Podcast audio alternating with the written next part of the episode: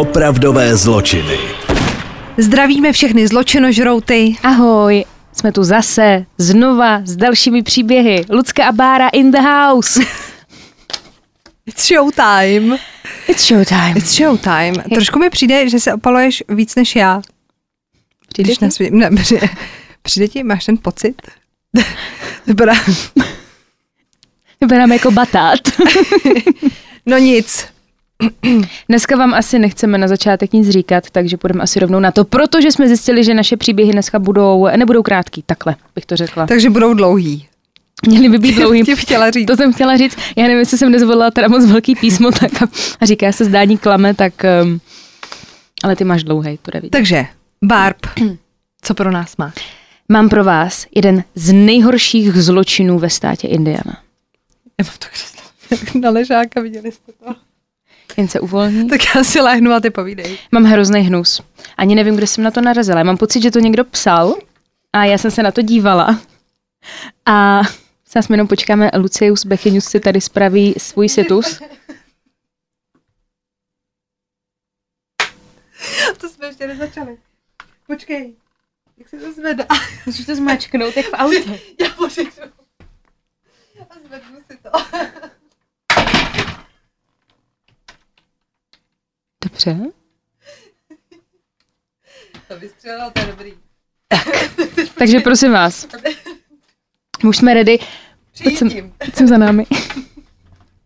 Vy, co nás posloucháte jenom jako podcast, tak eh, tu byla show se židlí. Hej, tady ta židle je ale hrozně špatná. Je Tam poznat, že nás trable. nesponzoruje výrobce kancelářských židlí, protože to by se určitě nemohlo stát. Tohle. Přesně tak. Ale měl by. Takže Promiň. Jeden z, nejhorších, jeden z nejhorších zločinů ve státě Indiana. Jak jsem říkala, mám takhle, já znám fotku té paní, o které se budeme bavit a když jsem to zpracovávala, tak jsem si říkala, ty brďo, ale já tu ženskou znám a je to tím, že ten případ je hodně známý a jenom ke mně se nedostal. Takže jsem se rozhodla zpracovat. Takže Gertrud Baniševsky. To je hlavní aktérka, narodila se 19. září roku 1928 a Gertrud, nebo Gertruda ji budu říkat, tak měla ještě pět sourozenců. V dětství taky hodně poznamenal den, kdy před jejíma očima viděla umírat jejího otce a ten tatínek teda zemřel na zástavu srdce, ona u toho přímo byla a s tím otcem měli moc hezký vztah a proto to pro ní bylo hrozně náročné to nějakým způsobem přijmout. Každopádně vystudovala střední školu a zanedlouho, když jí bylo 18 let, tak se prodala za svého přítele Johna Baniševského. Chtěla si říct provdala, viď? A co jsem řekla? Prodala. Tak já jenom, než nám to bude ps- budete psát, takže jsme si toho všimli a chtěla bych říct, že od té doby, co jste nás uh, svými hlasy poslali na bednu s podcastem roku, se naše kvalita teda zvyšuje, ale to jako je vidět, že jsme na sobě zapracovali. Takže se provdala, děkuju. Eh, Podle kterého se vlastně potom vzala to příjmení. Společně se usadili a zanedlouho se narodili děti. Celkem měli děti čtyři po té svatbě. Každopádně jejich manželství nebylo úplně ideální, protože John se rád napil, byl to násilník a tu Gertrudu často mlátil a byl i před zraky těch dětí. Právě tady tohle tak byl jeden z hlavních důvodů, proč se nakonec jejich manželství po deseti letech rozpadlo. Ta Gertruda vzala děti a odešla od něho pryč.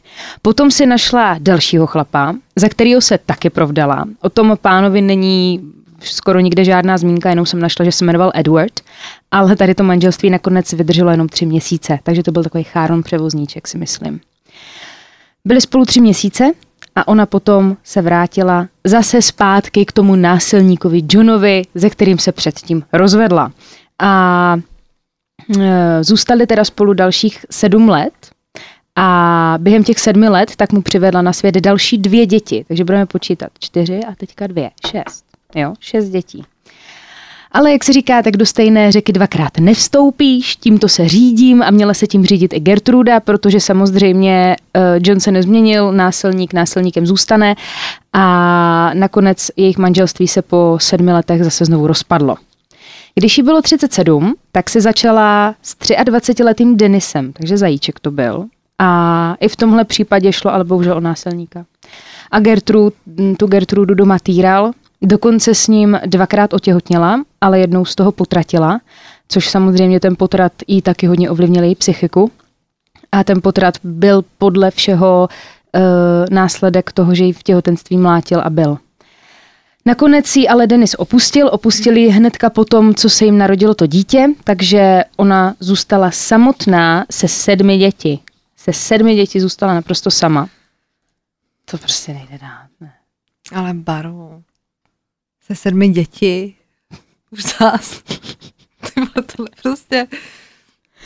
Já tady mám totiž, na, na, já to tady mám napsaný, tak jsem to přečetla. Nemáš to dobře, se sedmi dětmi. Prosím vás, ale já jsem dis, dysortografik a dysgrafik. Jo, takhle.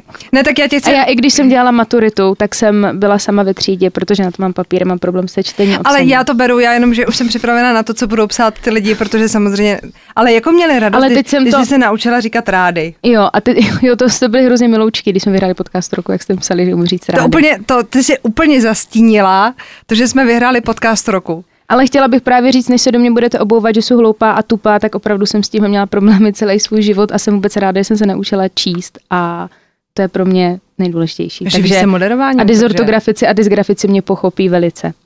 Tak. tak, Gertruda se teda snažila, co mohla, aby všechny ty děti uživila a zajistila. A na ty svoje sousedy tak působila jako starostlivá maminka a samozřejmě teda, když se staráš o sedm dětí a máš několik prací okolo, tak se na ní začal podepisovat ten stres a to vyčerpání a vypadala fakt tak chodící kostra potažená kůží. Navíc měla hrozně silný astma a kouřila jednu cigáro za druhým. Ty děti, prosím vás, abyste věděli, jak byly věkově od sebe, tak měla Paulu, to bylo 17, Stefany 15, Johna 12, Marie 11, Shirley 10, James 8 a Denis jeden rok. Jako šílený. Celkově teda měla sedm dětí a zažila během svého života šest potratů, což musí být pro ženskou hrozný. Nedokážu si to představit. No a právě tady do té rodiny tak přišly žít i sestry Sirvila, Sirvila, Sylvia a Jenny uh, Likens. Šlo o to, že rodiče tady těch dvou sester tak se živili jako kočovní cirkusáci. A tak měli uh, v plánu to, že by holky dali ke Gertrudě jen dočasně na takový hlídání, protože v tu dobu ta jejich maminka měla nějaký problémy se zákonem kvůli krádeží. Kvůli krádeži. Já jsem teďka hrozně potentěná, že něco řeknu špatně. Ne, promiň, já ti do toho nechtěla skákat, jenom jsem prostě... Ne, to není. Ne, jako, že oni pak ty lidi píšou, tak jenom, že to jako vnímáme a že prostě to se jo, stane. Vnímáme. A když čtete jako text, tak uh, ho prostě přečtete špatně, protože ho čtete. Stává se to. No. no. A někde kradla, protože i tady tahle rodina tak byla hodně početná. Oni měli celkem pět dětí. Měli dvakrát dvojčata a uprostřed byla ta Sylvie. Dvakrát dvojčata. Jo, dvojčata, oh. jedno dítě a dvojčata. A, taky je to těžký uživit, že pět dětí, takže ta maminka někde kradla, oni ji chytli a měla teda problémy se zákonem a ten otec potřeboval odcestovat právě s tím cirkusem, aby vydělal peníze, protože ta maminka byla v té věznici. Měli teda celkem tři dcery a dva syny a ta nejstarší dcera se provdala a byla už dospělá tady v tuhle dobu a jela teda s tím tatínkem do toho cirkusu taky a měli ty dva syny, a ti jeli taky, protože potřebovali chlapskou ruku, potřebovali pomoct, ale ty sestry Sylvie a Jenny tak eh, tu chtěli, ty chtěli nechat doma, protože by tam pro ně nebylo bezpečno, když jeli s tím cirkusem a navíc ještě k tomu všemu byli prostě moc malí eh, tady na takovou velkou cestu. A tak se otec rozhodl, že se pokusí najít někoho, u koho by ty holky mohly, eh, mohly zůstat. A právě Sylvie, což byla ta jediná, co neměla dvojče, tak se seznámila ve škole ze Stefaní, což byla dcera Gertrudy, chápeme. Mm-hmm. No a holky byly kamarádky a jeden den, když se nějak domluvili, že ta uh, Sylvie přespí u té Stefaní, tak ráno je vyzvedával ten tatínek a bavil se s tou Gertrudou a právě jí říkal, hele, my prostě pojedeme na nějaké cesty, holky nechce brát sebou, není to úplně v pořádku. A teď se tak o tom bavili a Gertruda říká, hele, tak proč nenecháš holky tady, já se ti o ně postarám. A tím, že ta Gertruda byla v tom eh, India, Indianapolis, tam žili, tak byla známá tím, že se dokáže postarat o svých sedm dětí, miluje je, tak ten otec neměl absolutně žádné pochybnosti o tom, že by tam holkám mohlo něco stát. Ale co mě teda zaujalo, tak se trošku divím, že taťkovi nepřišlo divný, že v domě, kde ty svoje dcery nechal, tak tam nebyl dostatek postelí, aby se vyspali všichni v tom domě a všude tam byla špína a smrad. Ale hodná paní tam podle všeho měla být. Každopádně se teda dohodli, že bude každý týden posílat 20 dolarů, aby se mohla o ty dcery starat. Teď to přijde. Všechno ze začátku probíhalo úplně v pohodě. Ty holky chodily do školy, v neděli chodili do kostela, pomáhali v domě s úklidem, prostě sekali latinu. A Gertruda začala mít pořád a pořád větší psychické problémy, protože finance, do toho ty potraty, nevydařený vztahy, všechno to na ní prostě padalo a tím, že neměla peníze ani na žádného odborníka a ani na nějaký léky, tak se ládovala nějakýma práškama, které, který sehnala někde jinde od nějakých pochybných lidí a naordinovala si to všechno sama, což samozřejmě úplně neodhadla a bylo to všechno ještě horší. Když žili všichni v tom domě, tak eh, tu Gertrudu začala štvát přítomnost obou těch holek, a zaměřila se teda z nějakého nezjištěného důvodu na Sylvie, která mohla udělat cokoliv, ale cokoliv udělala, tak všechno bylo špatně. V podstatě za všechno mohla ona. Cokoliv se v době pokazilo, za všechno mohla ta Sylvie. A začala ji teda trestat. Z začátku ji hodně fackovala nebo dostávala přes zadek. A moc tomu teda nepomohlo ani to, že otec nezaplatil domluvených 20 dolarů. Oni někde dokonce uvádí, že těch 20 dolarů, když nezaplatil, tak to byl právě ten poput té nenávisti vůči těm holkám, ale některý zdroje zase uvádí, že se to vyvíjelo postupně, tak či tak prostě to mělo nějaký vliv na to. Celá tady ta situace tak se vyhrotila v momentě, když přišla Gertrudina dcera Paula, to je ta nejstarší, tak přišla domů s tím, že je v jiném stavu. A ta Gertruda to naprosto odmítala přijmout a začala tvrdit, že jí to určitě napovídala ta Sylvie a že tomu nevěří a tvrdila, že Paula není těhotná, ale že ta Sylvie je těhotná. Což se samozřejmě následně neprokázalo, protože byla u lékaře, který navíc i potvrdil, že je ještě pana. A tady po té aféře, tak v domě to bylo čím dál tím víc pro obě ty sestry neúnosný. A, ale oni pořád měli v hlavě takový to, že hele, teďka je ale teďka s cirkusem, mamka pokud bude venku a rodiče si nás brzo vyzvednou a budeme doma. Takže si řekli, hele, vydržíme to a půjdeme domů. Jenže ten Gertrudin vztek a nenávist rostly a začala k tomu nabádat i svoje děti, k té nenávisti. Takže tvrdila, že Sylvie je pomlouvá, že o nich ošklivě mluví, že o nich mluví sprostě a vymýšlela, vymýšlela si různý takový lži. Takže její děti se rozhodly, že se jí pomstí a začali tu Sylvii týrat. Típali oni cigarety a víme, že Gertruda byla hodně velká kuřačka, takže těch cigaret za den nebylo málo. Shazovali ji ze schodů a často ji zavírali do sklepa, kde ji svázali a byli. A byla třeba přivázaná rukama a jednou se stalo, že ta Paula jí dala takovou ránu, že si normálně zlomila zápěstí. Takovou ránu dostala.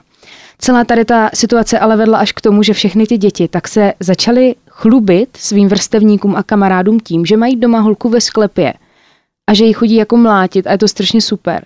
A ti kamarádi se chodili do toho sklepa na tu Sylvii dívat.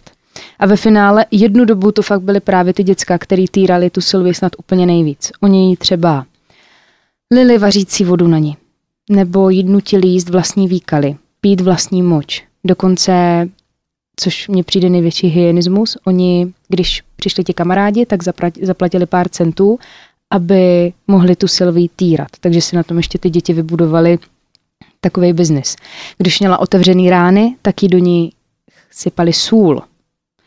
A co je teda hrozný, mě se to ani nechce říkat, jo. Ale ta Sylvie si musela strkat do sebe láhev od Coca-Coly a masturbovat s ní. A oni se na to dívali. A nebylo to jednou, bylo to víckrát. Kde se jako sjede takových úchylů, jako... Že? To je jak ten příběh, ty jsi měla taky tu holčičku v tom sklepě, jak je tam znásilňovali ty kamarádi a nikdo to jako neřešil. To jako no. se sejde. Je to jako taková dobová historie, jako, hysterie, že jako nepřijde nikdo a neřekne jako, tak jste se asi zbláznili. No k tomu týrání pak chtěli donutit i tu její sestru Jenny, která samozřejmě se na tom nechtěla podílet, odmítla to, ale potom jí ta Gertruda, ty děcko začaly vyhrožovat, takže i ona jednou podle všeho jí nějak jako bouchla nebo udeřila, ale nebylo to nic hrozného oproti tomu, co zažívala od těch ostatních členů rodiny.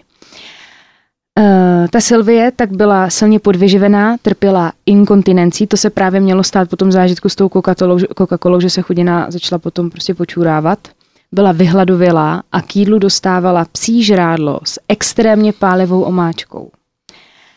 Když se, nedej bože, pozvracela, tak to musela všechno sníst. Jo. Mhm.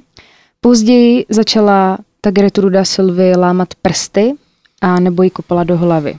A já jsem si říkala, že přece žiješ, nežiješ na samotě v chatě, oni žili v normálním sousedství, kde bydleli normální lidi a nějaký křik nebo pláč se přece musel jako ozývat z toho domu.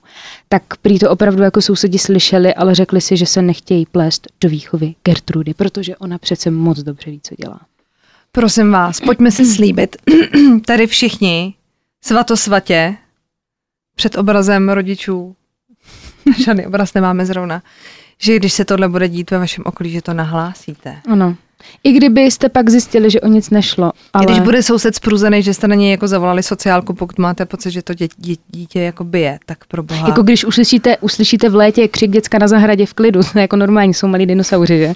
Ale podle mě člověk rozpozná, co už není hra a co je hra, takže mějte oči otevřené. No, Asi tak si to slíbit. Tak. No ovšem, jednou zavolal nějaký anonym na policii s tím, že mám pocit, že v domě té Gertrudy tak se děje něco hroznýho a prosili, aby to šli pro jistotu prověřit. Což se taky stalo. Na místo přijela sociální pracovnice, která měla zjistit, v jakých podmínkách tu děti žijí a jestli jsou všichni v pořádku.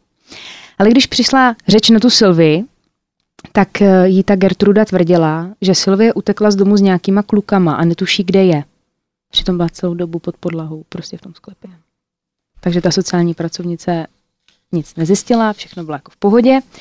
Nakonec eh, ta Gertruda donutila Sylvie, aby napsala dopis, že utekla s partou kluku jako sexuální společnice. Takže z ní ještě udělala holku do větru. A tady potom, co napsala ten dopis, taky prosím vás vyrila na břicho nápis jsem šlapka a jsem na to hrdá. A já jsem si říkala, jak to jako chceš vylít na břicho. A normálně na internetu je to i vyfocený. Fakt to tam má jako napsaný jako v angličtině. Jako. No, nějakým nožem nebo nějakým ostrým předmětem, ji to tam vyřezala. Jsem šlapka, jsem na to hrdá. Sylvie se samozřejmě několikrát pokusila utéct, ale bohužel ji u toho vždycky někdo chytil. A doma si začali hrát s myšlenkou, že už by se jí mohli zbavit a napadlo je třeba, že by ji odvedli do lesa a tam ji prostě nechali umřít. Ale to se nakonec nestalo, protože bohužel ta zranění, která dívka měla, už byly tak extrémní. Měla krvácení do mozku, do toho dehydratace, podvýživa, tak to všechno zapříčinilo to, že 26. října roku 1965 zemřela. Bylo jí 16 let, jsem se dívala. A teď samozřejmě začali řešit, že máme ve sklepě jako mrtvolu a co s tím budeme dělat. Tak jeden ten chlapec zavolal na policii v Indianapolis a nahlásil smrt Sylvie. No a policie teda dorazila do toho baráku, začali to prověřovat a nevěřili teda svým očím, protože na zemi viděli úplně naprosto zubožený tělo malé holky a bylo teda evidentní, že zemřela na následky fyzického násilí. Nemuseli vůbec nic ohledávat, to člověk prostě viděl hned na první pohled.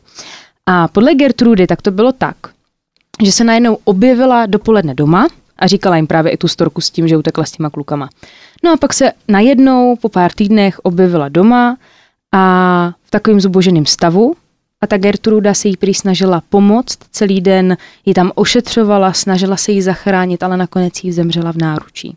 A stejnou výpověď tak dali i ty její děti, ale díky bohu tam byla sestra té, ta Jenny, sestra té Sylvie, která si prý vzala jednoho toho policistu bokem a pošeptala mu, že když ji od tam odvedou, tak jim řekne celou pravdu. Což se taky stalo.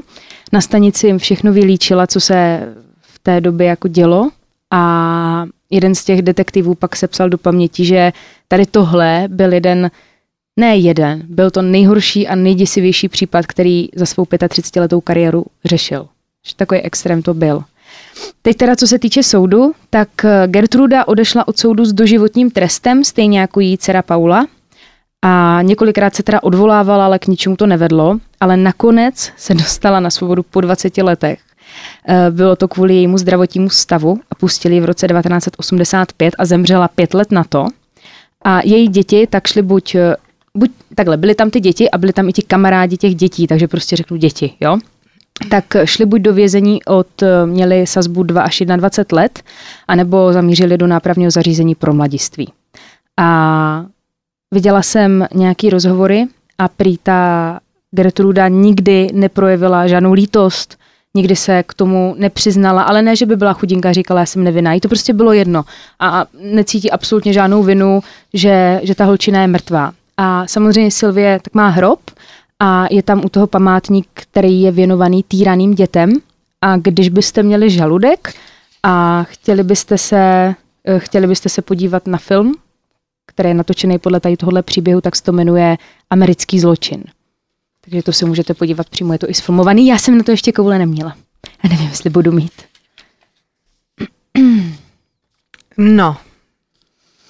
Hele, já jako ve finále možná trošičku v koutku duše jako asi chápu i tu Gertrud, který podle mě prostě hráblo.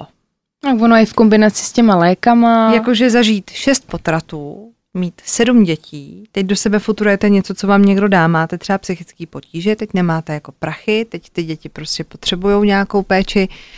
A podle mě je ta tenká hranice, kdy vám jako přepne hrozně tenká. Hmm. Já ji neobhajuju, vůbec ne, ale jako, že najednou začnete někoho takhle nenávidět a mstít se mu je podle mě proto, že vám jako hrábne. Hmm. To je jako z toho evidentní. A tam fakt na začátku nebyl, já mám pocit, že pár týdnů tam fakt žili jako v pohodě. Holky uklízely, pomáhali, No. Gertrud byla taky v pohodě a pak najednou blik cvak. Hmm. Takže Trošku to z toho jako cítím, no. Hmm. Takže a americká vražda? A me, Ameri- já myslím, že americká, já jenom abych si to zapamatovala i já, víš. Americký zločin. Americký zločin, pardon. já hlavně mě ten název přijde hrozně povědomý. Víš proč? Protože to je ta americká vražda, je ta rodina odvedle a to já se pletu s tím Chrisem Vocem, že? Jo, a to je americký ano, zločin. americký zločin. Takže můžete se podívat.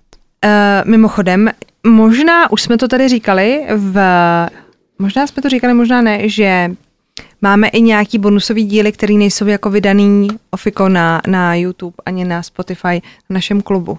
Mhm. To mě připomněl právě ten Chris Watts, protože tam Jo, máme jo. hodně podobný případ tomu Chrisu Wattsovi. Tak uh, klub.zločinožrouti.cz a tam se můžete zaregistrovat a všechno to tam najít a, a taky chci říct v souvislosti s klubem, ať se trošku nadechnem. Nechci to zlehčovat vůbec, ten případ byl jako brutální, že už se nám vyrábí náš nový merch. A bude strašně hezký a barevný a bude letní a je jako podzemní, ale barva bude prostě letní a strašně se na ní těšíme. Strašně. Budou tam i barvičky. No a my tady nebudeme teda zhasínat, ale já pro vás mám, aby jsme to zakončili. Já jsem slibovala, že se podíváme na Anabel a na Warrenovi. A kromě Anabel pro vás mám ještě Vlkodlaka, protože uh, myslím si, že o tom se možná taky třeba natočí nějaký film. Byl trošku zmíněný podle mě uh, v Anabel dvojce, Mhm. nebo Anabel trojce, nebo co to je. to Mně to splývá, je to ten díl o té jejich dceři No. v rámci, to podle mě Ano, není Conjuring, ale je to Anabel. Podle mě. Jaký hlídají ty dvě holky, No tu jasně. dceru jejich, jako Warrenových, tu Judy, a semele se to u nich v baráku a tam právě um, naráží na to, že tam prochází ta jedna z těch uh, holčin nějaký ten denník jejich a tam říká, hele, to je ten případ toho vlkodlaka, jak se o něm mluvilo. Ano, a on tam myslím a pak on i tam byl. potom je. A to jsem nepochopila. Tak toho vlkodlaka oni dělali totiž taky. Aha, A já ho pro vás mám. tak jdeme se bát. Tak já se usadím. Tohle je speciálně pro Barunku, protože Barunka prostě uh, se nadchla po Warrenovi. A tak je to speciálně, jako je to pro vás všechny samozřejmě, ale na Barunčino přání tentokrát. Dobře? Uh, já bych asi za- začala tím, nebo já z toho mám takový jako pocit, že některé věci, které se nám v životě dějou, se dějou osudově. Prostě to tak jako do sebe zapadne a řekneš si, no tak to byl jako osud. A podle mě mezi to patří i setkání Eda a Lorraine. My už jsme tady řešili v tom minulém díle, jak se jako potkali, že prostě ona měla teda nějaký ty viděny, kdy viděla tu auru kolem těch lidí a viděla ty nadpřirozené věci. On zase bydlel v domě, kde straší, takže si to tak jako do sebe hezky sedlo. Já, když jsem si hledala nějaký starý fotky, tak oni se drží v tom stáří za ty ruce, to je tak strašně hezký. Oni nás prostě dostali tou svojí nehnoucí láskou jeden k druhému. Prostě romantiše příběh úplně. Ale mě třeba zajímalo, naprosto jako praktická stránka, jo. Jak třeba, jako z čeho žijou Hmm. takový demonologové. No tak jako v tom filmu třeba vypadají docela jako Mluvitě. movitě. A dokonce i na fotkách jako vypadají velice jako hezky oblečení na tu dobu, takže jsem tak jako pátrala a prosím vás, oni fungovali tak, nevím, jak fungují demonologové dnes, ale v té době teda manželé Warrenovi si nenechávali platit za tu práci, že jako přijeli a něco udělali, ale uh, propláceli si jenom cestovní. Takže cesták jenom. Takže cesták. Jako je pravda, že když třeba by jeli z Prahy do Brna a vystavili si cesták třeba na 25 tisíc, možná by to bylo jako podezřelý, ale řekli by, no tak jsme jeli prostě, čím by se mohli jet? Rolls Roycem jsme jeli po jedničce, tak to prostě žere. A hobíčkama. No ale svůj majetek si teda v podstatě vydělali uh, knížkama a pak třeba těma přednáškama, co jsem pochopila. Aha. se do toho Počkej, takže mi chceš říct, že oni Oni dělali jako ty, besedy a ty byly jako placený Mhm. a vydávali knížky. Ale oni tady ty šílené věci dělali opravdu. No a za cesták. Jako, jako To já jsem, ještě já o to jsem, hezčí. našla jsem rozhovor právě s tím jejich eh, zetěm, s tím pokračovatelem v té démonologii a ten to právě jako popisoval, že oni prostě evidentně si vydělali na práci na těch filmech, mm-hmm. protože oni se na tom Conjuringu prostě podíleli na všech těch dílech mm-hmm. a velkou měrou. Podle mě i jako třeba prodali ten příběh, že jo, tak je to jako tvůj příběh a ty, ty ho prodáš těm filmovým studiím, což To ti ano. taky vynese hezký A prachy. já si myslím, že jim třeba někdo něco hodil do kapsičky. Když tebe vymete někdo démona, tak bych mu teda hodila do kapsičky. Dám Já všechno. bych na něho přepsala do kapsičky, do pití, všecko ti hodíme. A na jedný ze svých přednášek radila Loren divákům, a to je třeba, to je třeba zásadní pro nás všechny, protože my jsme úchyláci, jo? Že se rozhodně nemáme pouštět do žádných obřadů o samotě. Už jsme tady řešili vymítání, bože, není co ví a takovéhle věci, že se jako, že nemáte vymítat ve dvou, že tam má být třetí, prostě to jsou takový ty jako Vy- urban, vyvolávat. urban legend. Jo, pardon, vyvolávat. Ne, že budete vymítat někoho. vypětená. No ani takhle, jako pokud budete mít pocit, že někoho ve vašem okolí posedl démon, tak ani do toho vymítání bych se nepouštěla jako sama. Že byste to jako přivázali ke stolu a začali číst jako random nějakou stránku z Bible, tak to bych taky nedávala úplně. A, a ona tady popisovala na té přednášce, což je hrozně zajímavý, že v sedmi z deseti případů došlo k problémům s nadpřirozeném po tom, co si lidi zahrávali s tou deskou. A to je dost teda, 7 z 10. 7 z 10. A známe tu desku, vyvolávají se pomocí ní duchové prostě v každý druhý uh, Bčkový prostě scéně, že jo. A úplně nejhorší je, když teda už máte tu desku, kterou nikdo nevíme pořádně, jak se čte. My víme, že nám to napíšete, ale tak každý to čte jinak. Někdo to čte kvidži, někdo prostě, Mhm. mm, nevím. Uh, když začínáte větou si tu duchu s námi, protože tím, tak my nevyvoláváme. Protože tím ho jako zvete k nám, Aha. takže jo, ani ve foru nevyvolávat a neptat se. Protože když se ho zeptáte, pozvete si ho domů Je. a už se ho neumíte zbavit. A podotýkám, že Vorenovi už nežijou, aby nám pomohli. Takže vám nepomůžou. Jako nějaký místní farář možná vám přijde jako vysvětlit barák, ale víme, že ne vždy to pomáhá. A pak chodí a prodává ti kalendáře, to znám. To jsi zažila. Jo, on nám vysvětil barák a pak jsme, pak furt nám chodil, chtěl jít na oběd. A A co, co v tom kalendáři bylo? to byl nějaký církevní kalendář. A, A bylo to něco jako kalendář Pirelli, jakože Nebo on prostě přišel jednu, jednu sobotu, zazvonil a že nás jde jako pozdravit a my nechodíme, jako nejsme jako věřící rodina, že bychom chodili do kostela nebo tak, tak jsme to nechápali tu spojitost a on, že nám přijde, že nám nese jako kalendář, aby jsme si koupili a pak nám chtěl prodat zase něco třeba za měsíc. Přitom my jsme mu jako dali na opravu kostela, jak se dává, takový to příspěvek na kostel. A chlapovi to nestačilo, jak přišel Ale mám tady nějaký, nějakou starou Nokia, tady mám, co si chtěli koupit. To bylo vtipný, no, takže bacha na to. Koupili jste si ten kalendář, ale. Co tam máš dál? Já bych se ho třeba koupila z pověrčivosti, aby to na mě neposlal zpátky. Prostě ti opraví, ti budou mít novou střechu na kostele. Jo. Tony Spera a zeď manželů Vorenových, který teda převzal řemeslo po rodičích svojí ženy, tak nejčastěji samozřejmě vypráví o panence Anabel. Na to se ho ptají nejčastěji a myslím si, že je jako nejzásadnější, i když on sám teda tvrdí, že zrovna na filmech o Anabel se Warrenovi úplně tak velkou měrou nepodíleli.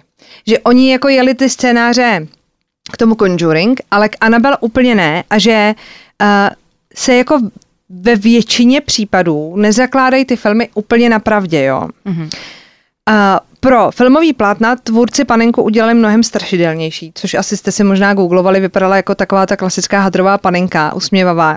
Ta, ta Annabelle, co je v tom filmu, tak museli udělat Je to trošku jako creepy, víc no. creepy, aby prostě děsila. Ve filmu uh, ji taky vytvořil výrobce panenek jako dárek pro svoji manželku, což ale taky není pravda. Ale pravda je ta, a to je prostě scéna, která se tam jenom myhne. Na začátku tuším Anabela dvě, kdy sedí ty studentky na gauči s těma manželema a vypráví, že ta jedna ze studentek dostala tu panenku od své maminky. Mhm. A ta ji koupila v nějakém antikvariátu a ona ji dostala k narozeninám a od té doby se tam dějou takové ty věci, že ta panenka se přesouvá po tom bytě, že jim nechává vzkazy a chce Mhm. si hrát. Tak to je pravda. Ua. A to je jediná část, protože pak už se tam děje, že, že jí má ta těhotná paní, pak, pak že ji vyráběl právě tady ten pán pro tu manželku, zabilo mu to tu dceru, to auto. To, to už všechno je jakoby přidaná hodnota, jo? Jo, jo. Ale tehdy teda 28-letá dívka v roce 1970 dostala svoji panenku Regidy N, se jmenovala, a od své maminky. Vzala si ji sebou do bytu, který teda sdílela s kamarádkama. No a od toho počátku si začala jako všímat, že panenka sice vypadá rostomile, ale že mění polohy. Že třeba měla jednou nohu přes nohu, po druhý, že ležela jako na boku na posteli, kde, ne, kde jako ji nechala sedět. A postupem času se začaly jako holky všímat, že se jako objevují lístečky se vzkazama, kde bylo napsáno třeba pomozte mi. Yeah. A že nejenom po tom pokoji se pohybovala, že se pak začala přemysťovat i po tom bytě. Což už je trošku strašidelný. Jednou se dokonce partner jedný z těch spolubydlících měl vzbudit s pocitem, že ho někdo škrtí. A jak se zbudil, tak ta panenka seděla jako vedle něj a zírala na něj. No ha. A on, že teda měl navíc škrábance na horní polovině těla. Je teda fakt, to musíme smeknout, že ty holky se v té době zachovaly hrozně realisticky. A řekli si, OK, tak k nám se někdo jako vloupává a snaží se nás vystrašit. Mm-hmm. Taky ty příběhy, kdy třeba zjistí někdo, že mu, že mu mizí jídlo z ledničky a po půl roce zjistí, že mu ve skříni žije nějaká Aziatka, to byl Mhm. přece jako To bylo to true story příběh, že jo. Takže začali jako řešit, že asi se k ním někdo vloupává a chce je jako vyděsit. Třeba nějaký kámoš, chápeš, prostě jako for, blbej, ale for. No a tak teda se pokoušeli nějak jako zjistit, jestli opravdu to tak je, ale nikdy nikoho nenachytali a už začínali mít jako trošku strach, takže navštívili médium a dohodli se, že s panenkou uspořádají seanci. Ale s tím... S tím médiem. Mhm. Při té seanci měli zjistit, že v panence je údajně duch Annabel Higgins, nebo Higginsový, která měla žít v domě, který byl zbouraný a na jeho pozemku stojí ten bytový dům, ve kterým ty holky teď žijou. Mhm. A ta Annabel měla v domě zemřít jako sedmiletá. A podle článku z webu Occult Museum, což je web, který zakládali manželé Warrenovi, spadá to pod, to jejich, pod tu jejich um, společnost demonologickou, tak tam uh, právě píšou, že ten duch během té seance jim jako řekl, že je mu s těma holčičkama, nebo holčička s těma holkama dobře, a že ta holčička se s těma chce jenom kamarádit, aby ji jako přijali. Jasně. Takže oni jako řekli, že ji teda přijmou, že teda dobře, ale tak jako vejdi, ale neuškoď. A že teda by měla přestat strašit a že oni by teda mohli mít klid a začít normálně žít, že teda dobře buď tady s náma, když tady s náma dobře žila, tady mi to jako bere, mi ti sedm let, tak asi jako nejseš nebezpečná.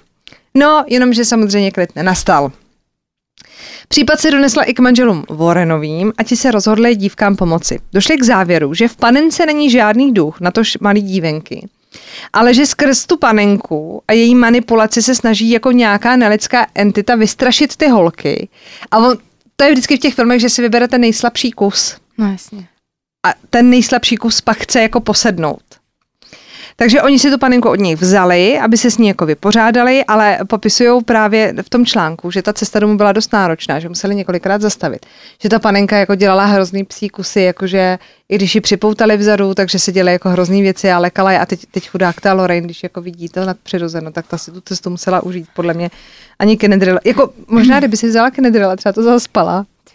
Nevím, co by ta panenka dělala. No, ale oni teda ji odvezli sebou, museli po cestě několikrát pokropit svěcenou vodou, aby se jako sklidnila. To jak já, když jdu z party. A pak ji zavřeli teda v tom proskleném, v té prosklené skříni, tak jak už to vídáme v těch filmech. A je teda údajně panenka rozhodně největší atrakcí v muzeu manželům Warrenových. A ty tam můžeš jít do toho muzea. Můžeš, můžeš. On v tom teda pokračuje, tady ten Tony Spera jakoby provozuje to muzeum. Jestli si to správně pamatuju, tak je v Las Vegas teda to muzeum. Mm-hmm. Oni ho přece nějak jako zavírali, rekonstruovali, to jsme kdysi našli, ale myslím si, že už je znovu otevřený. Podívat. A je to teda největší lákadlo pro ty návštěvníky, což se nedivíme úplně. A vzpomíná taky na toho jednoho z návštěvníků, který se o Anabel zajímal.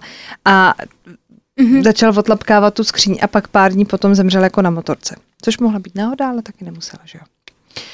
Film, který pojednává o Anabel, prý teda Tonyho nechává chladným, přestože se odchyluje od pravdy, ale bere to tak, že jako každý varování před démonama je jako důležitý. Mhm. To prostě bere jako, že je to takový jako strašák pro nás všechny ostatní.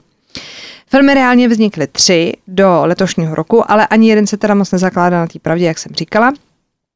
Tam je to ještě popsaný, takže ten duch jako vniknul do té panenky po tom, co a došlo k nějakému tomu přepadení těma satanistama a vykrvácela do té panenky ta satanistka, takže tak se jako měla dostat ten zlej duch do toho, ale tak to podle něj teda nebylo. A musíme podle Tonyho rozlišovat teda zlý duchy a nelidský entity, protože ne vždycky se musí jednat o návštěvu se špatným koncem. On teda tam popisuje v tom článku, že pokud vás třeba navštíví někdo váš blízký, který je po smrti, tak se jedná o zjevení. Aha. Ale když vydáte někoho neživýho, koho jako neznáte, tak to není moc dobrý znamení a pak už se může jednat o ducha a měli byste to řešit. A klíčem pro nás všechny je neotevírat nikdy žádné dveře, což samozřejmě znamená nevyvolávat. Takže jako, oni většinou teda dveřma nechodí, takže to byste si moc nepomohli. A já pro vás mám teda dva další příběhy, o kterých jsem slyšela úplně poprvé, ale patří mezi nejzásadnější a čerpala jsem přímo teda ze stránek toho Paranormal Research Society of New England, mm-hmm. což je ta společnost, kterou Ed a Lorraine založili. A je tam vedená celá kategorie o výskytu duchů na hřbitovech. Protože kde jinde jako narazíte na ducha než na hřbitově. To je jako daný. A Články tam píše spolupracovník manželů Vorenových, jistý John Zefis, a ten na stránkách vysvětluje, že teda duchové čerpají energii ze všeho, jakože z rostlin, stromů i keřů. A právě to je ten důvod, že jak se jako schromažuje ta energie, tak vy je vidíte na fotkách jako bílý světlo. Mm-hmm. Je zvláštní, on říká, že jako nedokážou úplně jako vysvětlit, nebo on to tam jako nedokáže vysvětlit, že největší záhada ohledně duchu bývá ta, že vy je nevidíte pouhým okem, ale třeba se objeví až na těch fotkách. Mm-hmm. Jo, že jo. se někde fotíte a zjistíte, že tam s váma jako někdo byl, což možná dobře pro všechny, ale že se to nedá úplně jako vysvětlit.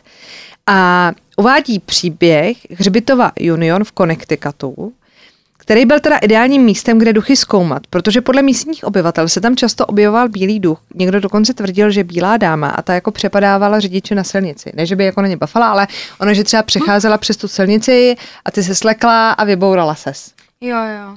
A že vždycky, když došlo k nějaký nehodě, tak ten řidič říkal, ale já jsem viděl jako jí, že to byla prostě dáma v bílých šatech.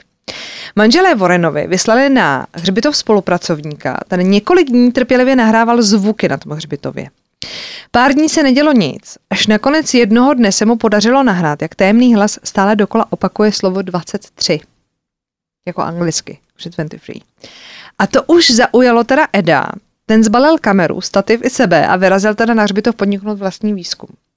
On tam prostě do nějakého toho místa, kde si měli zjevovat ty duchové, kde on jako vnímal nějakou jako energii, tak postavil stativ s kamerou a schoval se do auta a čekal. A takhle tam trávil x dní, nebyla to asi úplně jako hezká práce. On sám jako popisuje, že když jako jste na hřbitově v noci a jste potichu, takže slyšíte jako šepot těch duchů, že tam ta um, ta koncentrace té energie je jako taková, že když jste trošku jako senzitivnější, tak to vnímáte. Mm-hmm. Že ty duchové jako šeptají a fungují a vidíte třeba ty bílé záblesky, že to je běžný. Že prostě na tom hřbitově to tak jako vnímáte.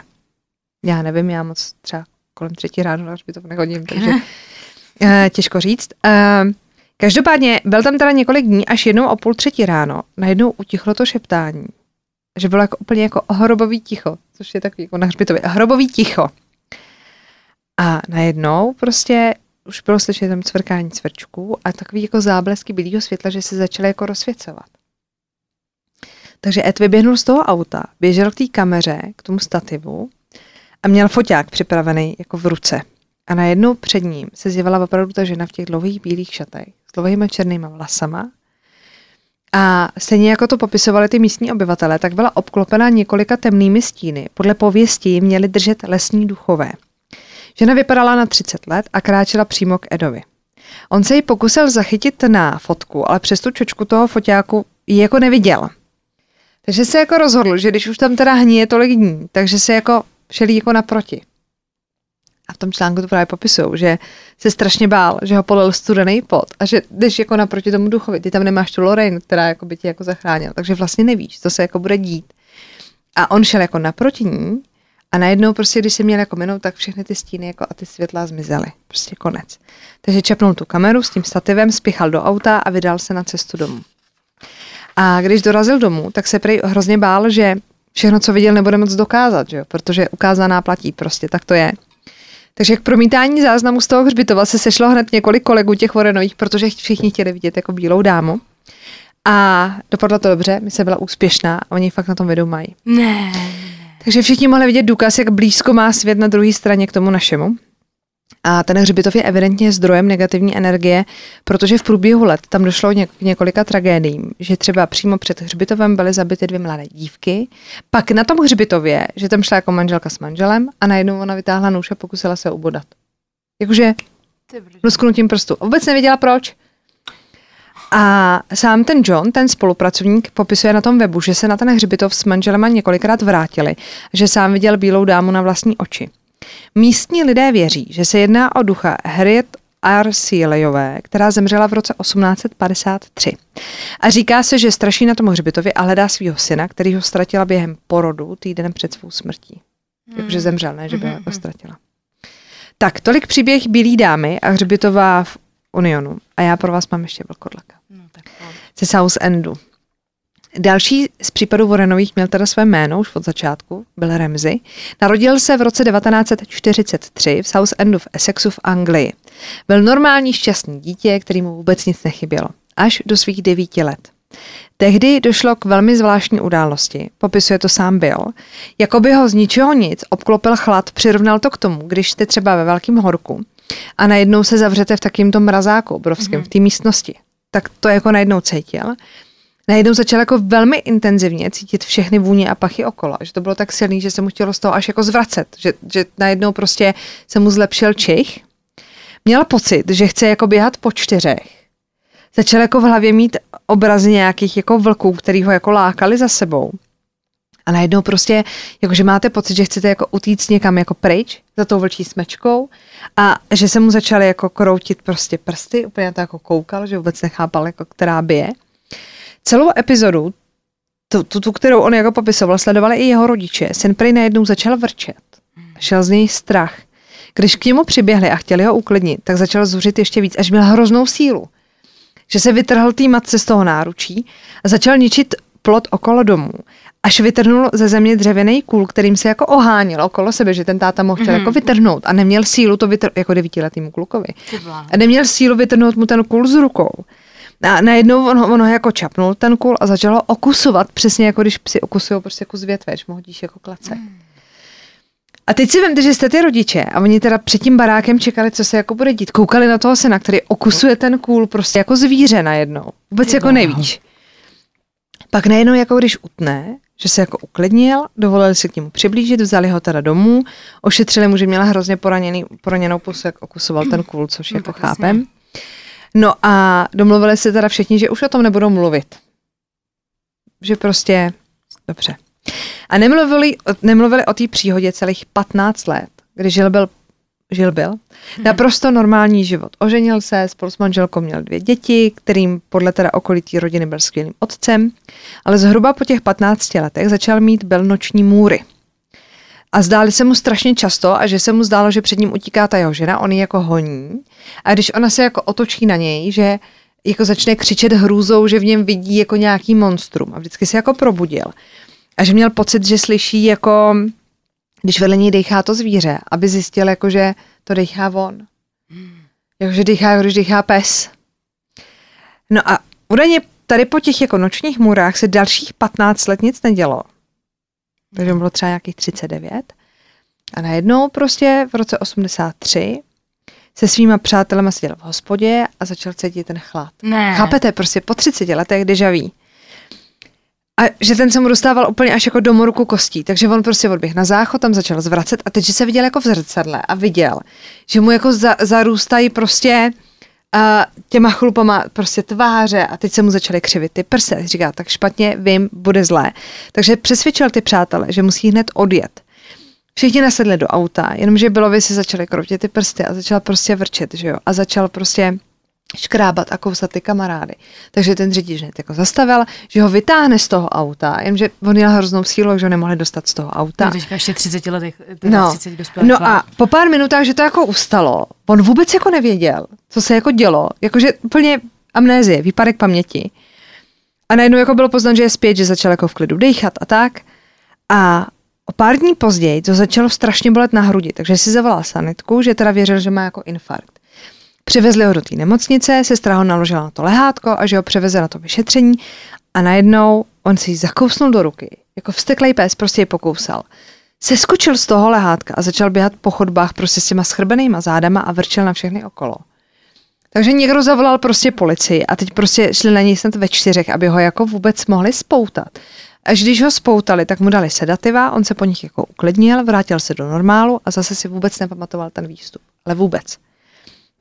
Tyhle ty proměny se opakovaly, takže dva měsíce po prvním incidentu v té nemocnici, tak jel zase na nějaký další vyšetření, tak napadnul personál nemocnice i policistu, který ho přivolali. Ten pak musel být hospitalizovaný čtyři dny.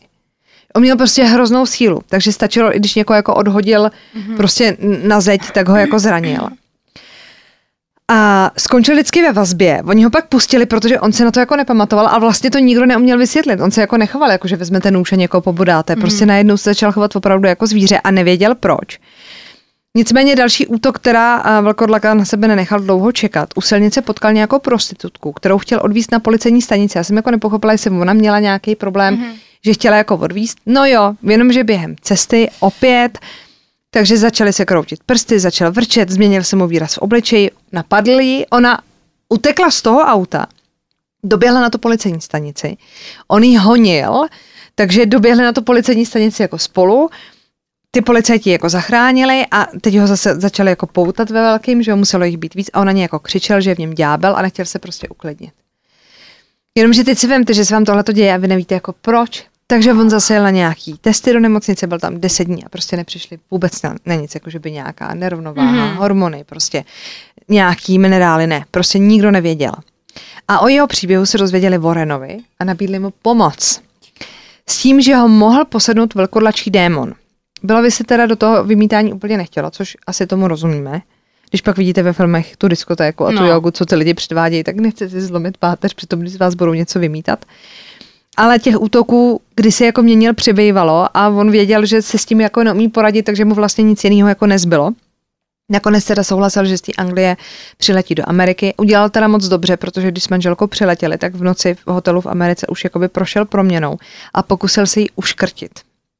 Pak přijeli k Warrenovým, tam už se teda dali věci rychle do pohybu, protože Warrenovi pozvali k exorcismu kněze aby pomohl byla zbavit toho posednutí. Během vymítání došlo k proměně údajně naposled, takže se mu naposled prostě skroutily ruce jako pořády, naposledy ho pokryli chlupy a naposledy vrčel jako vlk.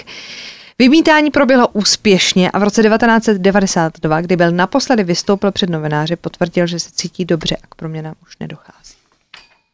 To jsem neměla páru, že i takový druh démona se jako někdy objevil. No, já jsem pak našla, že některý lidi jako to kritizují, že nemuseli jít o démona, tak samozřejmě, že každý bude jako spekulovat. Důležité je, že mu pomohli. Ti Warrenovi jsou úžasní. God bless Warrenovi. To je tak, a mně se líbí, jak to dělali všechno nezištně, jak no, chtěli mm. těm lidem pomáhat, to je hrozně hezký. Ježíš, miluju tyto díly. No, takže tímhle tím můžeme v podstatě asi skončit s Warrenovýma. Ne. No já, tak jako oni měli těch případů ještě jako pár, mají tam nějaký kostel a tak, mají tam samozřejmě Emitville. My uvidíme, jak, jaké na to budou reakce, jestli vám to líbí, ale líbí se vám to. Jestli se vám, jestli se vám to bude líbit a budete jako hodně chtít, tak samozřejmě ještě zkusím něco pošťourat. Jako tam už zbývá ten kostel a ten Emitville, ale známe, že jo. Hmm. Ale známe jakoby ten film a oni tam měli být jako v podstatě po tom, co ten Roland nebo Ronald Defio uh, povraždil tu rodinu. Takže Je oni byli v tom mezistupni, kdy ten film byl jako situovaný až po tom, co se to stalo, Mm-hmm. Ale předtím tam žádný vymítání jako nebylo, že jo. A hlavně 3.15 zemřeš končí tím, že oni odjíždějí, že jo. Tam jo, nedojde k žádnému vymítání. Ježíš, to já jsem včera, když jsem usínala, tak jsem narazila na video, kde nějaká paní řeší, že co znamená, když se člověk, člověk vzbudí mezi druhou a třetí ráno, ne. Mm-hmm. Říkám, tak taky, jak někde budím, ne, tak co to znamená? A ta ženská říká, to znamená, že vás někdo sleduje, že jako mm-hmm. na mhm. tebe někdo kouká. A já, no, Ježiši Kriste. Takhle, já jsem měla období, kdy jsem se budila v tenhle čas jako pravidelně, třeba 14 dní a hledala jsem si to a ono to taky může znamenat, že máte jako, o to, jak na to koukáte, jo. Uh, může ti samozřejmě uh, způsobovat to nějaký jako zdravotní problém. Mm, to vím, že každá ta hodina je přímo... plíce, jsem si tenkrát ano, vím, vím, nebo něco. No. no, anebo to taky může být tím, že jsi spala uh, u nás a že a v tu dobu se začínají probouzet ptáci a my tam máme docela jurský park, takže i to může být možnost. Takže tak. Takže než začnete plašit a zapalovat své byty, tak zkuste najít nějaký logický řešení. Tak. Bůh s vámi. Bůh vám žehnej, jsem tu jsem právě, vidíme se příště. tu jsem právě, co to zadala. Harry Potter, ty se teď pozabíjela, ale všechny. Mějte se nám krásně, budeme rádi za odběr a like. Pokud byste chtěli nějaký další Warrenovi, tak klidně pište samozřejmě a já bych zkusila něco vyšťourat, pokud to takto stačilo. V pořádku, jedeme dál. Tak jo. Tak se opatrujte, zůstaňte naživu, zůstaňte na svobodě a vidíme se příště.